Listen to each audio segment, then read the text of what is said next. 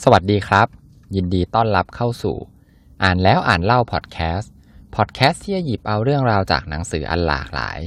มาให้กับคุณ EP นี้นะครับก็จะมาแปลกหน่อยนะฮะจะมารีวิวหนังสือนิยายครับ เรื่องปาฏิหาริย์ร้านชำของคุณนามิยะ ก็ก่อนอื่นเลยนะครับ ก็ต้องขอเล่าที่มาที่ไปก่อนนิดนึงนะครับ ก็คือ หนังสือเล่มนี้เนี่ยจริง ๆ ก็เป็นหนังสือ bestseller มานานแล้วล่ะ ซึ่งตัวผมเองเนี่ยครับก็ได้ ไปหยิบจับแล้วก็ไปมองมาหลายรอบละแต่ก็ยังไม่ได้ซื้อสักทีหนึ่งนะครับ เพราะว่าหนึ่งเนี่ยก็คือเล่มมันค่อนข้างหนา แล้วก็ไม่ค่อยจะได้เคยอ่านนิยายเท่าไหร่นะฮะแต่เหตุผลที่ซื้อมาเนี่ยครับ ก็จริง ๆ เลยก็เพราะว่าไปโดนป้ายยามาครับ จากการที่ไปฟังนะฮะรายการพอดแคสต์ที่ชื่อว่านายพินต้านะครับ ของคุณเบสลงทุนศาสตร์นะฮะเขาเอาหนังสือเล่มนี้มารีวิว แล้วก็แบบ ฟังแล้วสนใจมากๆเลย ก็เลยไปซื้อมานะครับ บวกกับในช่วงนี้เนี่ยก็คือผมเนี่ยกำลังแบบว่ามึนๆนะฮะจากการอ่านหนังสือ Homo Deus ที่ทำเป็นซีรีส์มาเนี่ยนะครับมันหนังสือมันอ่านยากมากเลย ก็เลยมีความตั้งใจว่าจะขอพักสมองบ้างนะฮะโดยการที่เปลี่ยนแนวในการอ่านดูบ้าง เพื่อที่จะเป็นการเพิ่มความหลากหลายนะครับของการอ่านหนังสือนะฮะกลับมาที่เรื่องหนังสือเล่มนี้ครับ คนเขียนครับชื่อคุณฮิงาชิโนะเคโงะ นะครับ ก็เป็นนักเขียนคนดังเลยทีเดียวนะฮะก็ต้องขออภัยแฟนๆนิยายด้วยก็คือต้องบอกเลยว่าตัวผมเนี่ยไม่เคยรู้จักคุณเคงโงะมาก่อนนะฮะอย่างที่รู้กันว่าปกติเนี่ยอ่านแต่แนวพัฒนาตนเอง จิตวิทยารวมถึงประวัติศาสตร์นะครับ นิยายเนี่ยอย่างมากก็เคยดูหนังนะครับ หนังดาวินชีโค้ดอะไรทำนองนี้ครับ คุณเคงโงะเนี่ยดังมาในแนวของหนังสือที่เป็นแนวสืบสวนนะครับ แต่เล่มเนี้ย จะเป็นเล่มที่พิเศษกว่าเล่มอื่นนิดนึงก็คือ เป็นเรื่องแนวลี้ลับนะครับ แล้วก็หลังจากอ่านจบครับก็ต้องบอกเลยว่าจริงๆเนี่ยมันเป็นแนว ออกจะเป็นแนวดราม่าโรแมนติกด้วยซ้ำนะฮะวันนี้อะก็จะมารีวิวนะครับ ถึงความรู้สึกหลังจากที่อ่านหนังสือเล่มนี้จบแล้วนะครับ แล้วก็จะพยายามไม่สปอยเนื้อหานะฮะเรื่องเนี่ยครับเป็นเรื่องของเริ่มต้นที่หัวขโมยนะครับ หัวขโมยหนุ่มสามคนที่ฐานะทางการเงินเนี่ย ไม่ค่อยดีเท่าไหร่แล้วก็ประสบปัญหานะครับ ก็เลยไปขโมยของแต่ว่า ไม่ค่อยประสบความสำเร็จเท่าไหร่นะครับ แล้วก็หนีตำรวจนะครับ โดยที่ไปหลบอยู่ที่ในร้านชำนะครับ ที่เป็นร้านชำล้างในตอนกลางดึกนะฮะเพื่อที่ว่าจะรอให้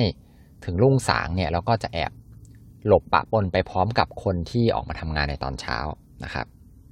แต่แล้วครับเมื่อสามคนเนี้ยได้เข้าไปหลบอยู่ในร้านชำร้านหนึ่งเนี่ยครับ ซึ่งตอนนั้นเนี่ยเป็นตอนกลางคืนใช่ไหมครับแล้วก็เป็นร้านชำด้วยไม่น่าจะมีคนเดินผ่านมาแถวนั้นเนี่ยกลับมีจดหมายเนี่ยถูกสอดเข้ามาที่ประตูนะครับ แล้วก็มีคนหนึ่งในสามคนนั้นเนี่ยก็ไปสนนะครับไปหยิบนังไปหยิบจดหมายเนี่ยมาเปิดอ่าน ปรากฏว่าเป็นการที่เขียนมาขอคำปรึกษาครับปรึกษากับเจ้าของร้านชำเนี่ยนะฮะก็คือคุณนามิยะเนี่ยครับที่เคยเป็นเจ้าของนะครับ ทีนี้หัวขโมยเนี่ยคนหนึ่งในนั้นเนี่ยครับก็เลยนึกสนุกนะครับ แล้วก็ ถือวิสาสะในการที่เขียนจดหมายเนี่ยตอบไปนะครับ แล้วก็เอาไปใส่ในที่ที่เป็นที่ที่วางหนังสืออวางจดหมายสำหรับเพื่อที่จะตอบนะครับ ทีนี้ก็เกิดเรื่องขึ้นครับก็คือปรากฏว่าจดหมายอันนั้นนะครับ มันหายไป แล้วสักพักหนึ่งเนี่ยก็มีจดหมายใหม่ เขียนตอบกลับมาครับ แต่พออ่านเนื้อความแล้วเนี่ย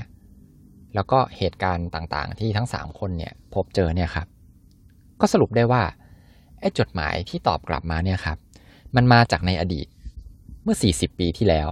นะครับสามคนเนี่ยก็ตกใจมากนะครับ และอีกทั้งเจ้าของร้านร้านเนี้ยก็ตายไปแล้วหลายสิบปีแล้วด้วยนะครับ อันนี้เป็นเนื้อหาคร่าวๆนะครับ ที่แบบเขาเกริ่นไว้ในด้านปกหลังนะฮะแล้วก็บนคำนำนะครับ ก็ทีนี้ก็เลยจะขอเล่าความรู้สึกนะครับ ในระหว่างที่อ่านเนี่ยก็ต้องบอกเลยว่า อ่านแล้วก็สนุกนะครับ รู้สึกสนุกดีนะครับ การเขียนของผู้เขียนเนี่ยคุณเคโงะเนี่ยเขาก็มีการเล่าเรื่องของตัวละครเนี่ยข้ามไปข้ามมานะครับ ตัวละครเนี่ยจะค่อนข้างเยอะ แล้วก็มีไทม์ไลน์มีเส้นทางของเวลาเนี่ยค่อนข้างหลากหลาย แต่สุดท้ายเนี่ยครับมันกลับมาเชื่อมโยงกันนะครับ เชื่อมโยงกันถึงขนาดที่เรียกได้ว่าเป็นวงกลมเลยทีเดียวนะครับ ก็ซับซ้อนไหมเนี่ยครับก็เนื้อหาก็ ก็ต้องมีสมาธิในการอ่านระดับหนึ่งนะฮะเพราะว่าอย่างที่บอกว่ามันมีการข้ามไปข้ามมา แล้วก็เนื้อหาเนี่ยมันเชื่อมโยงกันนะฮะก็สนุกดีนะครับ ถ้าถ้าในมุมมองของผมที่ไม่ค่อยได้อ่านนิยายเนี่ย ผมเนี่ยน่าจะใช้เวลาอ่านรวมๆแล้วประมาณสี่ชั่วโมงนะครับ ก็จบก็จริงๆเนี่ยอ่านอ่านวันหนึ่งประมาณชั่วโมงหนึ่งครับ อ่านสี่วันนะครับ เนื้อหาเนี่ยก็ต้องบอกเลยว่าชวนติดตามเลยนะครับเนี่ยจริงผมอ่านเล่มเนี้ยครับผมไม่ได้อ่านเล่มอื่นสลับเลย ปกติ วิธีการอ่านของผมเนี่ย ผมก็จะแบบมีการอ่านหนังสือหลาย ๆ เล่มพร้อม ๆ กันสลับไปสลับมาแต่เล่มนี้เนี่ยก็คือ อ่านยาวไปเลยสี่วันเลยนะครับ จนจบนะฮะแล้วพอจบเนี่ยครับก็เป็นเรื่องลึกลับนะครับ แล้วก็อย่างที่บอกไปว่า เป็นโรแมนติกดราม่าระดับหนึ่งเลยทีเดียวนะครับ แต่ที่สำคัญเลยเนี่ยอ่านแล้วรู้สึกว่ามันแบบ มันเป็นหนังสือที่ให้ความรู้สึกดีนะครับ จะพูดว่าแบบเป็นฟีลกู๊ดก็ได้นะฮะ ผมคิดว่าความชอบส่วนตัวของผมเนี่ยถ้าเกิดเป็นนิยายเนี่ยครับอาจจะชอบนิยายที่มัน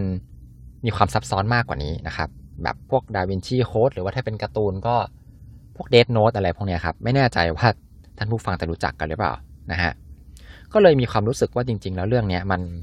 ไม่ได้มีความซับซ้อนแบบมากเลยนะครับ คือระดับหนึ่งนะครับ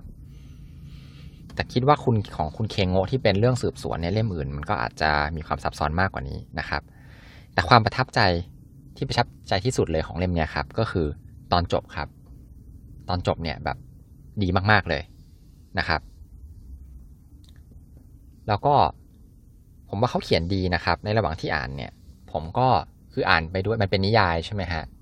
คือหนังสือเล่มนี้จริงๆแล้วมันมีทำเป็นภาพยนตร์ด้วยนะครับ ระหว่างที่อ่านเนี่ยผมก็นึกภาพตาม เหตุการณ์ต่างๆ ไปตลอดเรื่องเลยนะครับ แล้วก็ต้องบอกเลยว่าเห็นภาพค่อนข้างชัดเลยนะฮะแล้วก็เพลินนะครับ เล่มนี้ผมว่าเหมาะกับคนที่แบบต้องการเนื้อหาที่ไม่ได้หนักมากนะครับ ไม่ได้ตื่นเต้นเกินไปนะครับ อาจจะอ่าน ผมมาอ่านก่อนนอนก็ก็ได้นะครับ ก็โอเคนะครับ ไม่แน่ครับ อนาคตก็อาจจะลอง อาจจะลองอ่านนิยายอีกนะครับ แล้วก็อีกอย่างหนึ่งนะครับที่ผมชอบเนี่ยครับก็คือ หนังสือเล่มนี้ครับมันเป็นการที่เจ้าของร้านชำเนี่ยครับเขาให้คำปรึกษานะครับ คนที่เข้ามาปรึกษาเนี่ยก็มีเรื่องปัญหากุ้มใจเนี่ยหลายเรื่องเลย แล้วก็คนคนคุณเจ้าของร้านเนี่ยครับที่เป็นคุณตาเนี่ยก็ได้ให้ข้อคิดดีในหลาย ๆ เรื่องเลยแทบจะเรียกได้ว่าทุกตอนเลยนะครับ ที่ตอบเนี่ย คุณนามิยะเนี่ยครับ เขามีความตั้งใจตอบจดหมายแบบสุดความสามารถเลยนะครับ ในทุกๆเรื่องที่เป็นแบบ คือมันจะมีทั้งเรื่องแบบปัญหาหัวใจก็มีนะครับ ซึ่งคุณนามิยะเนี่ยเขาก็เขาก็พูดในจดหมายว่า ตัวเขาเองเนี่ยเขาไม่ได้สันทัดเรื่องนี้นะครับ หรือแม้แต่จะเป็นแบบเรื่องที่เขาแม้แต่เด็กอะครับเด็กมาเขียนแบบเขียนกวนๆนะครับ แกก็พยายามที่จะตอบไปนะครับ แล้วบทสรุปสุดท้ายครับที่ผมได้เนี่ยก็คือ เป็นเรื่องของความหวังดีครับว่า การที่ทำอะไรโดยที่เอาความหวังดีเป็นหลักเนี่ย มันก็ให้ผลตอบแทน แล้วก็ผลตอบรับ แล้วก็ผลสรุปเนี่ย ที่มันดีจริง ๆนะครับ ก็ต้องบอกเลยว่านอกจากว่าหนังสือมันจะทำให้อ่านแล้วรู้สึกฟีลกู๊ดเนี่ย มันยังทำให้ผมรู้สึกฟีลกู๊ดกับแนวที่เป็นหนังสือนิยายอีกด้วยนะครับ ก็ในอนาคตอาจจะมีมารีวิวหนังสือนิยายอีกนะครับ ถ้าเกิดได้อ่านนะฮะ ก็ EP นี้อาจจะแปลกนิดนึงนะครับ ขอบคุณนะครับที่ติดตามรับฟังอ่านแล้วอ่านเล่าพอดแคสต์ในทุกช่องทางนะครับ แล้วพบกันใหม่ EP หน้านะครับสำหรับใน EP นี้ สวัสดีครับ